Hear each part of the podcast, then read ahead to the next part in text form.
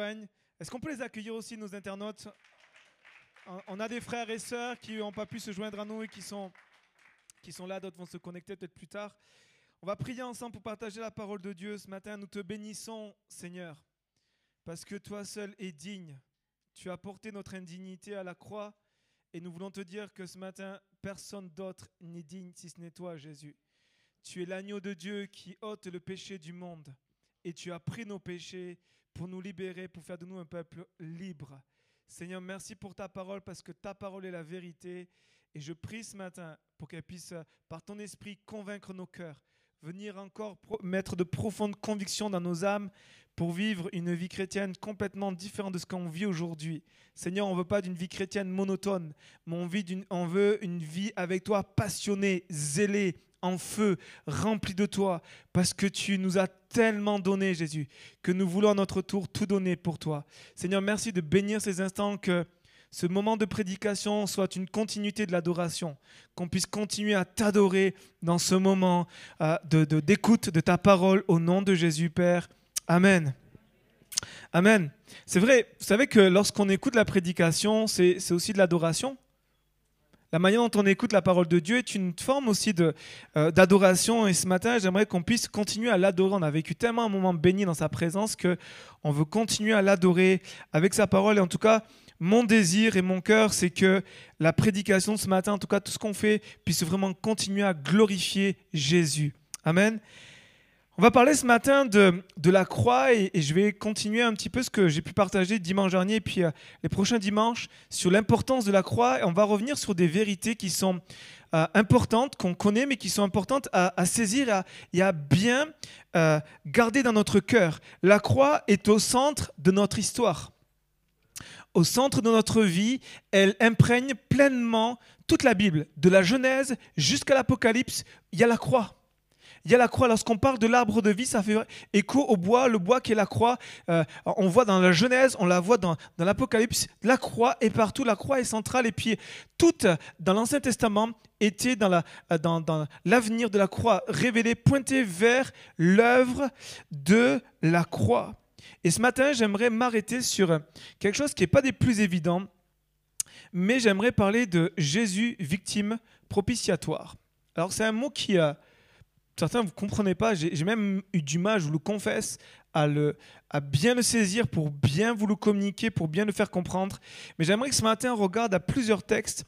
Le premier se trouve dans Romains chapitre 3. Si vous avez une Bible, je vous invite dans Romains, Romains chapitre 3 verset 23. Donc pour ceux qui ne sont pas euh, peut-être habitués avec la Bible, Romains c'est dans le Nouveau Testament. Vous parcourez les évangiles, vous parcourez ensuite les actes, et juste après les actes, vous tombez sur l'épître aux Romains écrit par l'apôtre Paul. Et on va lire du verset 23 au verset 26.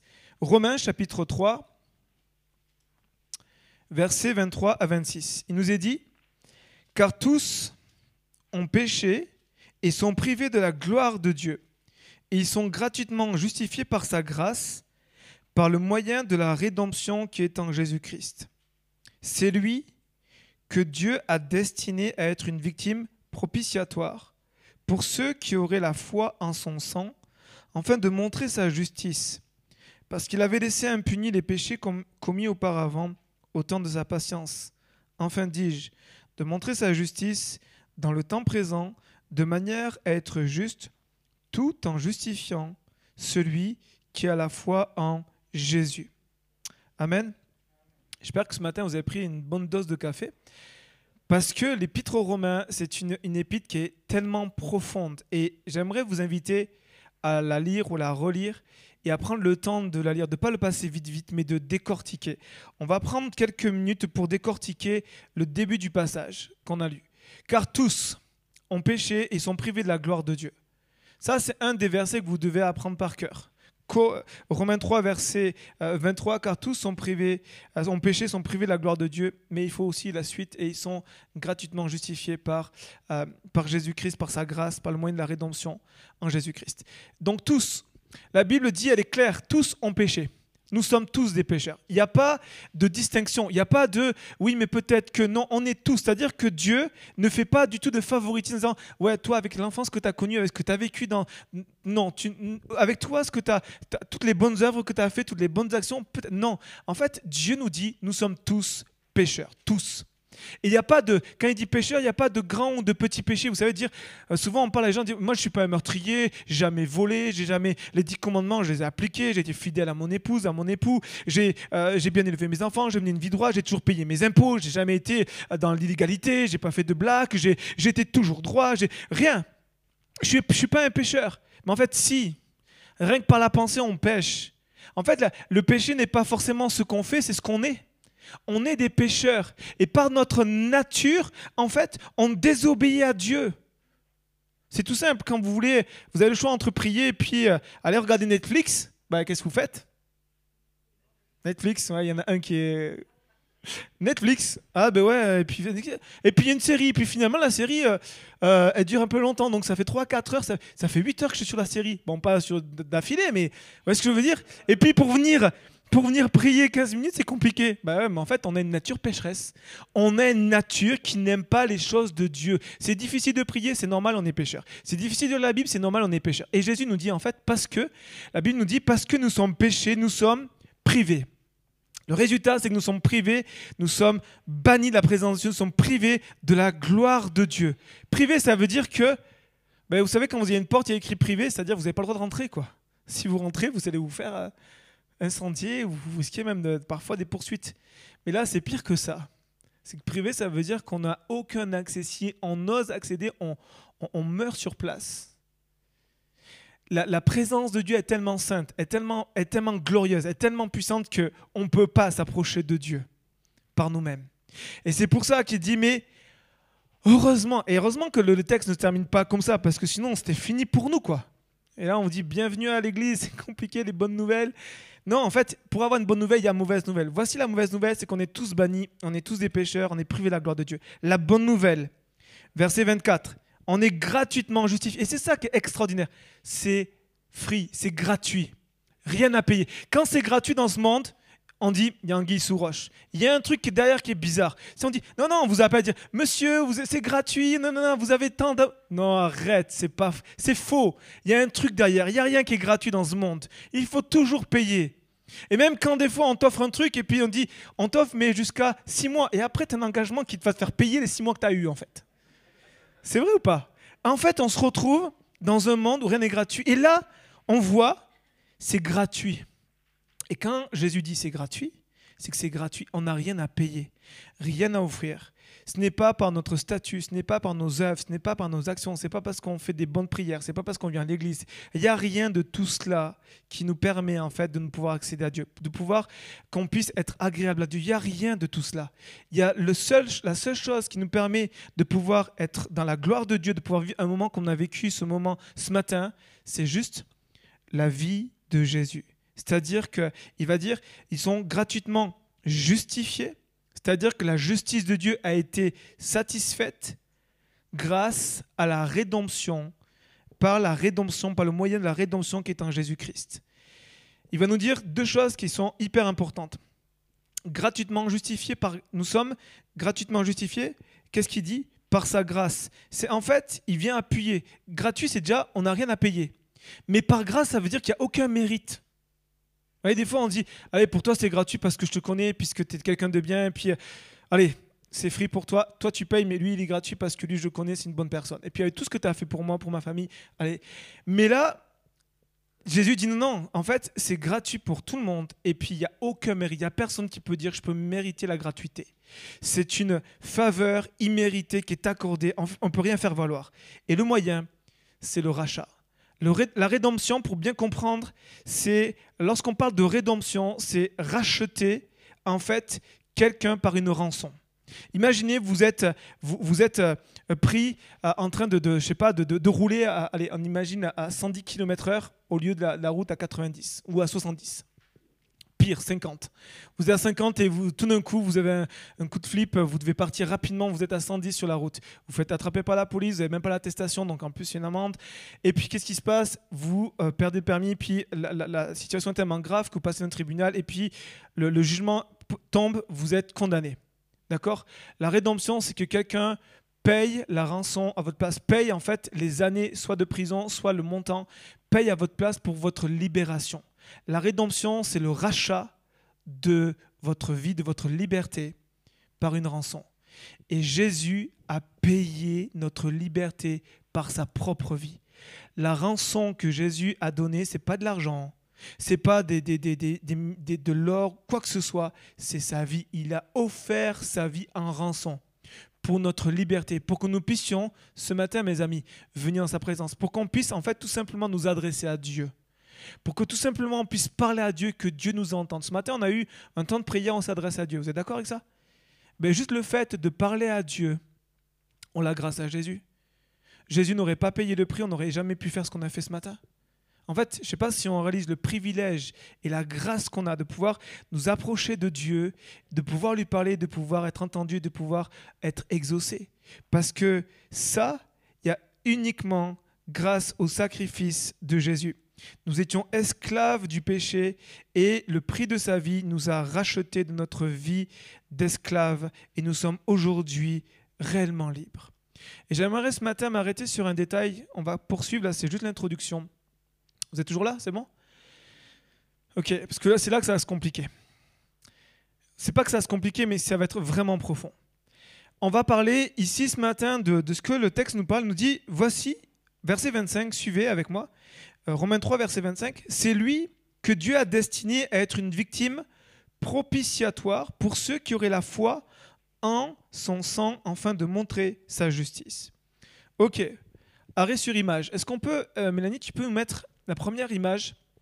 Voici, chérubins euh, qui sont tirés du propitiatoire. Voici quand on parle de propitiatoire, ce qu'il faut bien comprendre. Lorsque Dieu a donné à Moïse euh, le tabernacle, voici le modèle, il a dit, voici, tu vas faire une arche euh, de l'alliance, c'est là où il va manifester, où Dieu va être présent, il va le mettre dans le lieu très saint. Et là, il y a quelque chose d'important, c'est que le propitiatoire, quand on parle de propitiatoire, c'est ça, c'est le couvercle. Ok? Quand vous parlez à un juif du propitiatoire, il comprend, il direct, ok, il reprend, euh, il reprend tous les, livres de Moïse, euh, la Pentateuque, et il comprend que c'est propitiatoire, c'est le, couvercle de l'arche. Et une fois par an, seulement une fois par an, vous imaginez, c'est comme si aujourd'hui, le jour des expiations, on arrivait et puis on pouvait aller dans la présence du lieu très saint. Mais le problème, c'est qu'il n'y en a qu'un.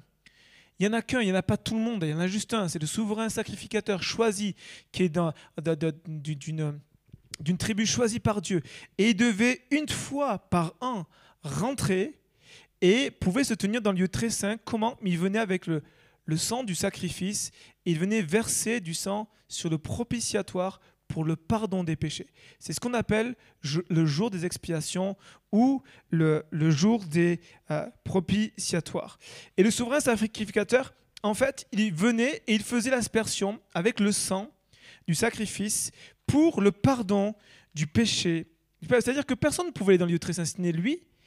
Et le peuple, en fait, pour ne pas mourir et pour être toujours, en fait, protégé par Dieu, pour être exaucé par Dieu, pour continuer à vivre la vie et les promesses de Dieu, il devait, le souverain sacrificateur devait venir avec le sang du sacrifice et il devait verser le sang notamment sur le propitiatoire et c'était là quand en fait le couvercle couvrait le péché le sang couvrait le péché voyez l'image du propitiatoire, le couvercle qui couvrait, en fait, le sang couvre le péché du peuple.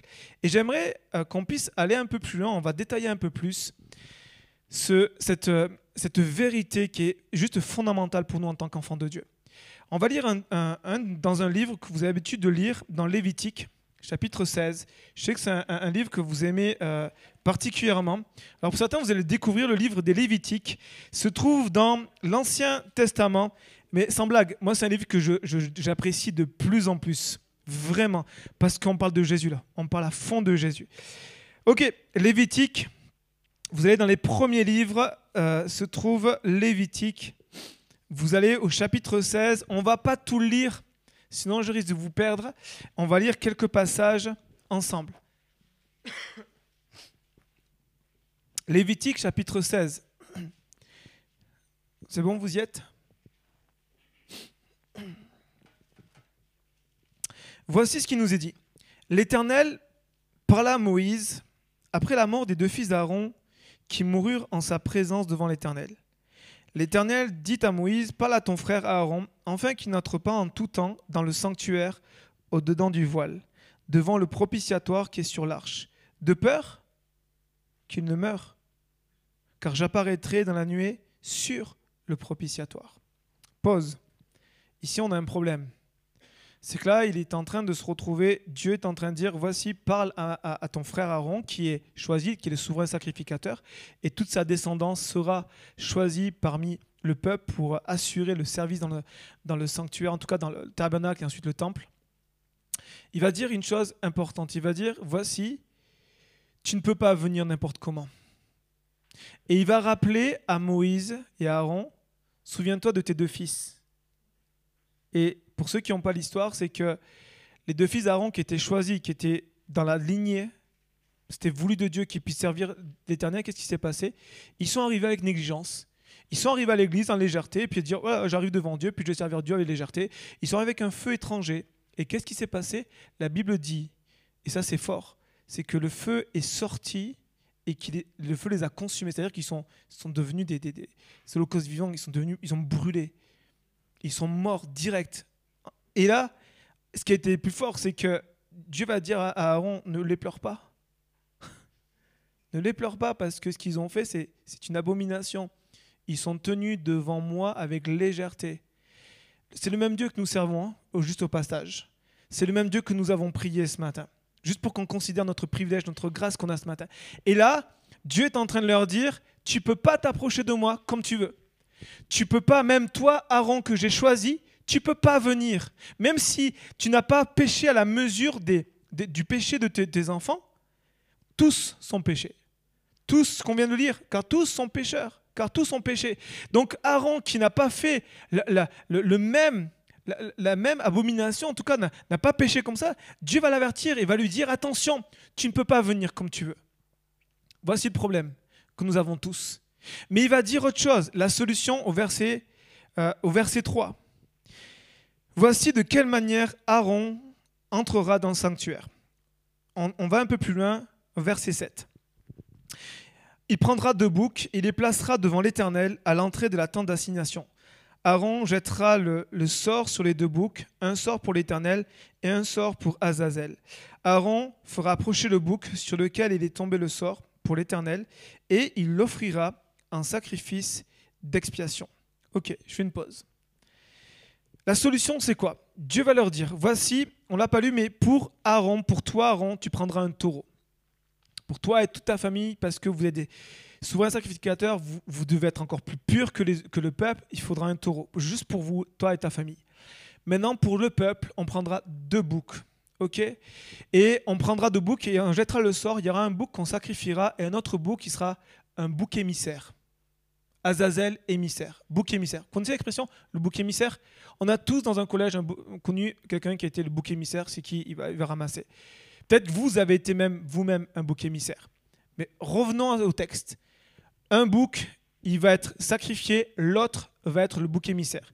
Et il va dire, voici, ces deux boucs vont se substituer au peuple, à Israël. Ils vont vous remplacer en fait, pour que je puisse en fait vous accepter et vous pardonner. C'est-à-dire que les deux boucs, en tout cas le bouc qui va être choisi pour l'expiation, l'autre aussi, on va le voir après. Il y a un des boucs, le premier qui va être sacrifié, on va égorger. C'est quand on y hein, c'est juste ce qu'ils vivent là. Moi, j'aimerais pas être à la place d'Aaron. Parce que j'aurais vraiment de la nausée de voir du sang partout. De, ces gorges, c'est la boucherie, vous imaginez? Non, mais sérieusement, c'est un truc de malade. Nous, on l'a ça, mais c'est ils égorgent le sang qui gicle de partout. bref. Et là, en fait, il dit voici ce, ce, ce, ce bouc-là, il va représenter le peuple et il va prendre la punition, la condamnation, il va prendre la colère de Dieu sur lui. C'est pour ça qu'il va être sacrifié. C'est pour ça qu'on va l'égorger. Et euh, j'aimerais, tu peux nous mettre la, prochaine photo? Il y a une prochaine photo, vous allez voir. Voici, euh, elle n'est pas très grande, mais voilà. Voici donc le, le Aaron une image, une représentation avec les deux boucs. Et puis un des deux boucs dont va être sacrifié. On va lire au verset 15 et 19. On poursuit. Verset 15 et 19. On va s'arrêter sur le premier bouc. Le bouc, on appelle le bouc expiatoire. Verset 15. Il égorgera, donc Aaron égorgera le bouc expiatoire pour le peuple.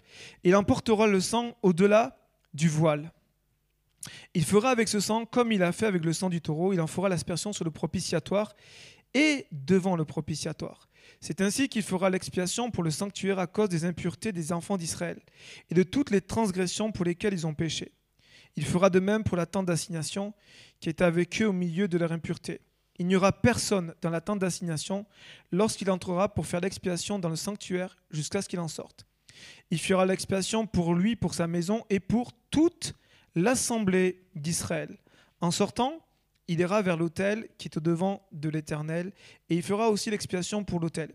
Il prendra du sang de taureau et du bouc, et il mettra sur les camps de l'autel tout autour. Il fera avec son doigt sept fois l'aspersion du sang sur l'autel, et le purifiera et le sanctifiera à cause des impuretés des enfants d'Israël. Ok, on s'arrête. Ici, premier bouc, le bouc d'expiation. Donc un des deux est choisi et puis donc il va l'égorger et il va prendre le sang. Et le sang, il va le prendre pourquoi Pour le pardon des péchés. Pour que le peuple continue à vivre tout simplement.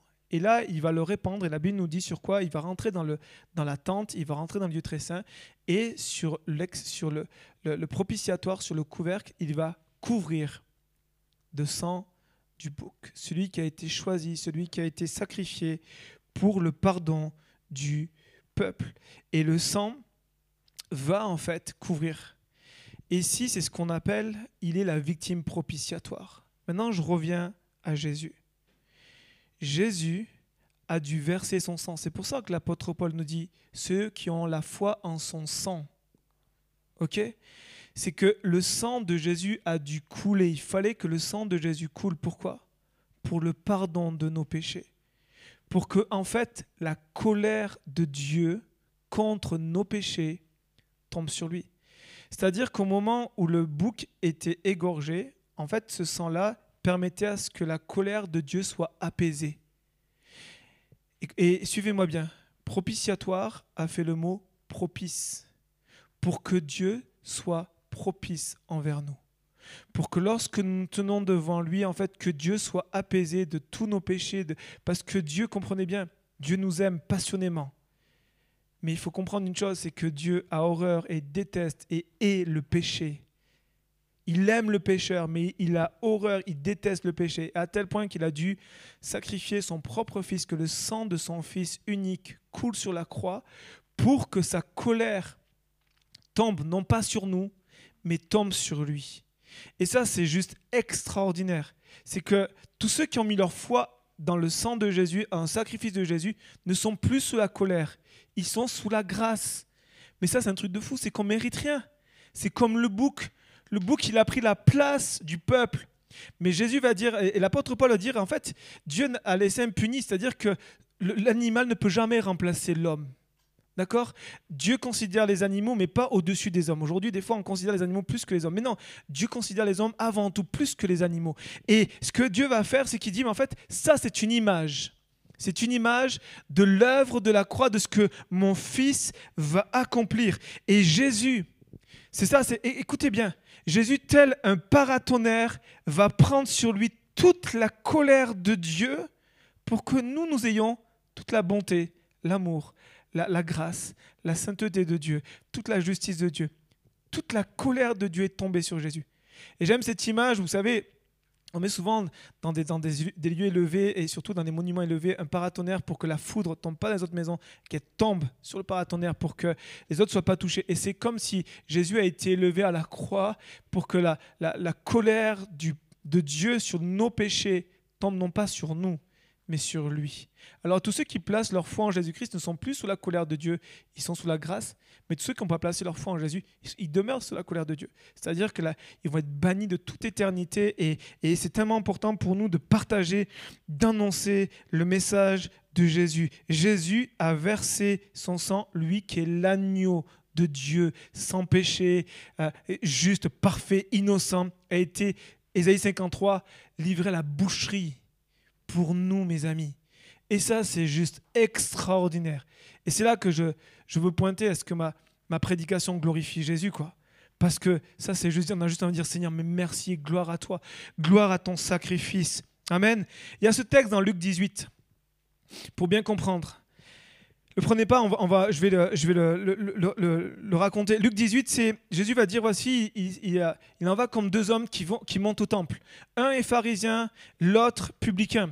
Le pharisien, il est là devant Dieu et puis il se tient devant Dieu et dit Seigneur, euh, je te rends grâce de ce que je suis pas comme ce publicain, de ce que je jeûne deux fois par jour ou, euh, deux fois par semaine, je sais plus. Et puis il dit, il est en train d'étaler son, son, sa vie spirituelle. Il dit regarde ce que je fais, regarde comment je suis un bon chrétien, regarde comment j'ai une belle vie, regarde comment j'élève bien mes enfants, regarde comment suis bien l'église, regarde. Et puis, il dit, voici, regarde, je te rends grâce de ce que je suis comme ça.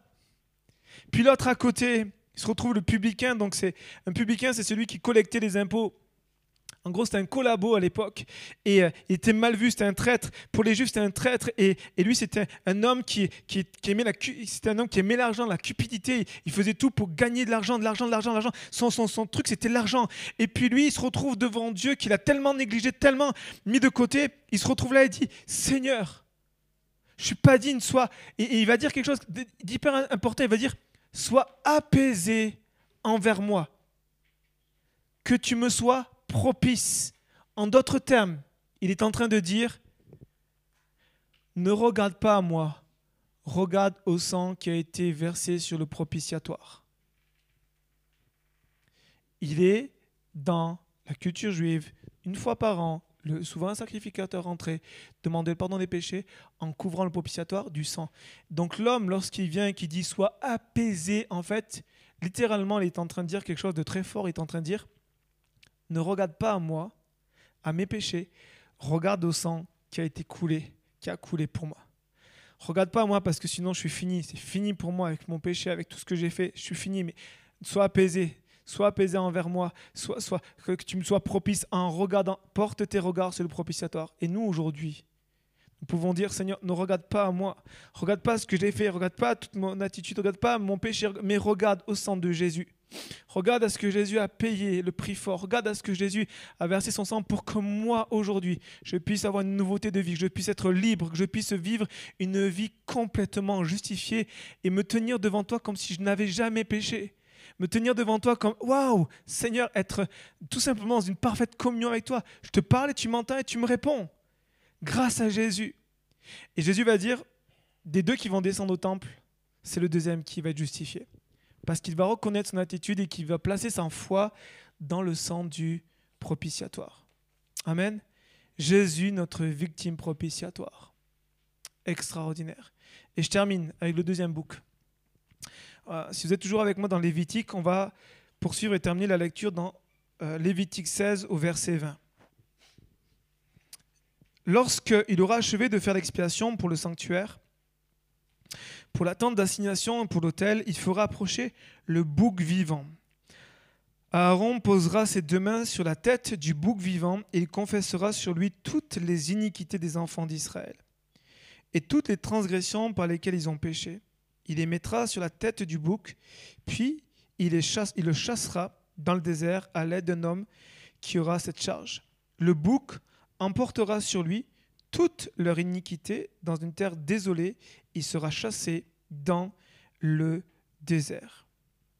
Et euh, on, va le lire un peu plus loin, il va dire, donc au verset 32, non, au verset 30, car en ce jour, on fera l'expiation pour vous et vous, afin de vous purifier, et vous serez purifiés de tous vos péchés devant l'Éternel. Ce sera pour vous un sabbat, un jour de repos et vous humilierez vos âmes, c'est une loi perpétuelle et qui a été pleinement accomplie en Jésus-Christ. Le deuxième bouc, c'est le bouc Azazel, ou on appelle plus communément le bouc émissaire.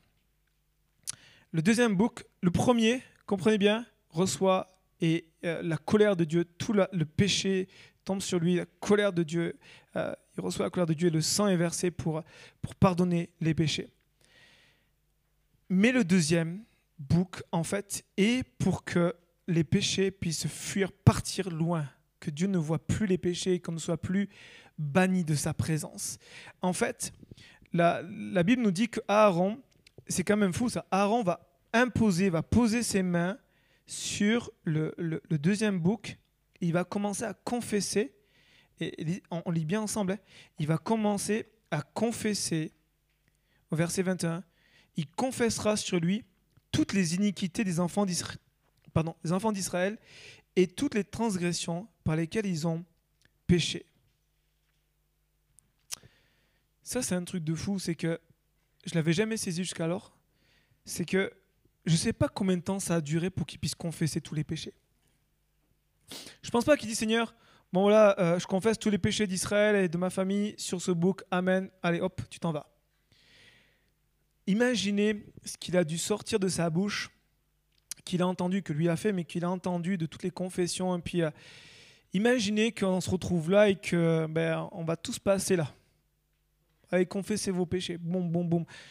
On, serait tous dire non, non, moi je suis absent. Tout d'un coup, je ne me sens pas très bien là. pasteur, je, suis. non, non, non, non euh, j'ai un rendez-vous là. Non, j'ai piscine ce matin, il faut que j'y aille on serait tous mal à l'aise. Vous imaginez le gros moment de malaise Ouh On serait tous dit, c'est qui Parce que je ne pense pas qu'il dit, voilà, c'est un tribu euh, euh, de Dan, ta ta ta ta ta, tribu de Judas, ta, non, je ne pense pas qu'il ait nommé les tribus. Je ne pense pas qu'il ait nommé, mais je pense qu'il a nommé les péchés. Donc imaginez tous dire, qui a fait ça au milieu de nous? C'est qui qui a fait ça? Qui c'est qui a regardé telle chose? Vous imaginez le, moi, moi, je vois ça, je dis le malaise. Moi, je serais mal à l'aise. J'ai envie de dire non, Seigneur, que ce jour-là, que tu puisses, qu'il y ait autre chose pour moi, mais pas ça. La, confession des péchés. Puis certains l'ont pris, maintenant ils l'ont mis après, on va confesser à des, des Mais non, en fait, là, c'est confesser devant Dieu sur un bouc. En fait, ils sont en train de, de reporter tous nos péchés, tous les péchés, sont en train de reporter sur le bouc et là, ils vont, et là, la Bible dit qu'ils vont l'éloigner. C'est-à-dire qu'ils vont éloigner le péché de la présence de Dieu. En fait, il faut comprendre que le salaire du péché, c'est la mort. C'est ce que le bouc a vécu. Mais le deuxième aussi, c'est le bannissement. Nous sommes bannis de la présence de Dieu. Ok, nous sommes pardonnés. Merci Seigneur. Je ne suis plus sous la colère. Gloire à toi. Mais la deuxième chose, c'est que en fait, vu que tu supportes pas mes péchés, je ne peux pas venir dans ta présence parce que moi, je me souviens, j'ai tant de choses là-dedans. Et tant que ce n'est pas confessé, tant que ce n'est pas sorti, c'est toujours présent.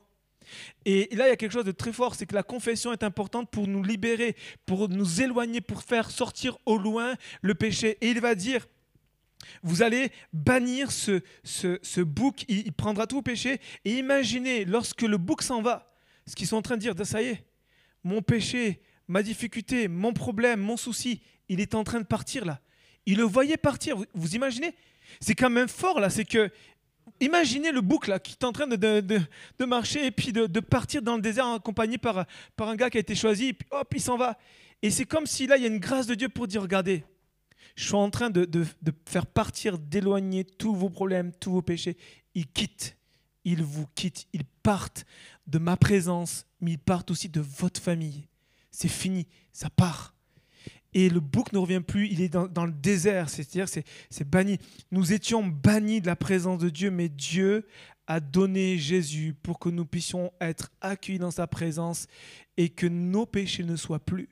Je termine avec ce dernier passage, il dit, dans Jean 1, chapitre 1, verset 9, nous dit que si nous confessons nos péchés, il est fidèle et juste il n'est pas dit il est bon et glorieux, ou il n'est pas dit il est euh, amour et, bonté, il est dit fidèle. Pourquoi? Par rapport à sa parole et à toute sa loi. Et juste, parce que Dieu est juste et que la justice de Dieu a été pleinement satisfaite en Jésus. C'est-à-dire que quand nous confessons nos péchés, ils disparaissent devant Dieu extraordinaire. Comme lorsqu'ils confessaient les péchés dans le bouc, le bouc disparaissait, ils voyaient plus terminé pour eux. Et nous, c'est une image pour dire que lorsque l'agneau de Dieu allait prendre nos péchés, que nous allons confesser nos péchés, Dieu est fidèle et juste pour nous pardonner, mais pour nous purifier, c'est-à-dire les enlever, ôter la souillure, enlever la racine, enlever le mal, afin que nous, nous soyons complètement libres. C'est juste extraordinaire ce que Jésus a fait à la croix. Et j'espère, mes amis, qu'on ne regardera plus Lévitique chapitre 16 de la même manière, mais qu'on réalisera que, waouh, extraordinaire, en fait, c'était une image pour dire que Jésus allait payer à la croix, prendre la colère de Dieu, qu'il allait prendre mes péchés, que j'allais pouvoir aujourd'hui me tenir dans sa présence. Plus de culpabilité, plus de condamnation, plus de, de plus de, de, de, de, rappel de non, non, c'est fini, c'est terminé aux yeux de Dieu, je suis juste, je suis pardonné, je suis un enfant de Dieu, une nouvelle créature extraordinaire. Amen. Est-ce qu'on peut fermer les yeux? J'ai invité le groupe de louanges à me rejoindre. Seigneur, merci pour, ta, pour ton sacrifice à la croix. Les mots sont tellement insuffisants pour te dire gloire à toi, Jésus. Gloire à ton sacrifice. Gloire au sang que tu as versé sur la croix pour nos péchés. Tu as pris la colère que nous méritions et tu as été banni de la présence de Dieu un instant pour que nous, Seigneur, nous puissions nous tenir devant Dieu avec assurance, que nous puissions nous tenir devant le Dieu saint, juste, parfait, Seigneur, avec une pleine assurance, et que nous pouvons venir devant toi, aussi, Seigneur, libre de nos péchés. Seigneur, par ta rédemption, Seigneur, par ton rachat, par le prix que tu as payé, nous pouvons, Seigneur, venir devant toi et tout simplement communier avec toi, avoir une relation tellement puissante, tellement glorieuse. Alors Seigneur, pardon Seigneur, pardon pour toutes les fois où on est négligent avec toi. Jésus, tu as payé le prix fort et parfois nous nous sommes si négligents de venir dans ta présence, si négligents pour te parler. Seigneur, pardon. Pardon pour les fois, Seigneur. Nous sommes si négligents pour ouvrir ta parole. Tu as payé le prix fort pour que nous ayons un accès pour que nous soyons dans la présence du Dieu vivant et vrai, du Dieu très saint, du Dieu très haut. Tu nous as donné cet accès, cette liberté de pouvoir nous approcher de ce Dieu tellement merveilleux. Et nous, Seigneur, parfois, Seigneur, on, est tellement négligent vis-à-vis de ça. Parfois, on est tellement, Seigneur, lent à venir en ta présence. Seigneur, pardon. Pardon parce que tu nous as donné un accès que parfois on, on néglige tellement. Tu nous as donné, Seigneur, un avantage que parfois on réalise si peu. Ce matin, je te prie pour chacun d'entre nous. Je te prie pour qu'on soit de véritables adorateurs, de véritables adoratrices, de véritables hommes et femmes qui vont pleinement savourer le bénéfice de la croix, qui vont pleinement savourer la grâce, qui vont pleinement saisir ce que tu as fait pour nous, Seigneur, un moment comme celui-là, jamais de la vie on aurait pu l'avoir. Jamais. Parce que Seigneur, tu es tellement saint. Même moi, Seigneur, j'aurais pas pu prêcher. J'aurais pas pu être tout ce que j'aurais pu faire, me tenir devant toi et partager ta parole. Tellement ta parole est sainte, tellement ta parole est vérité. Seigneur, et viens, s'il te plaît, ce matin nous saisir d'une sainte crainte de ton nom et d'un même temps d'une joie, Seigneur, qui vient d'en haut, de cette joie que nous avons de pouvoir nous approcher de toi. Seigneur, merci de le faire ce matin par la puissance de ton esprit, au nom de Jésus Père. Amen. Amen. On salue nos internautes et puis on va prendre maintenant quelques temps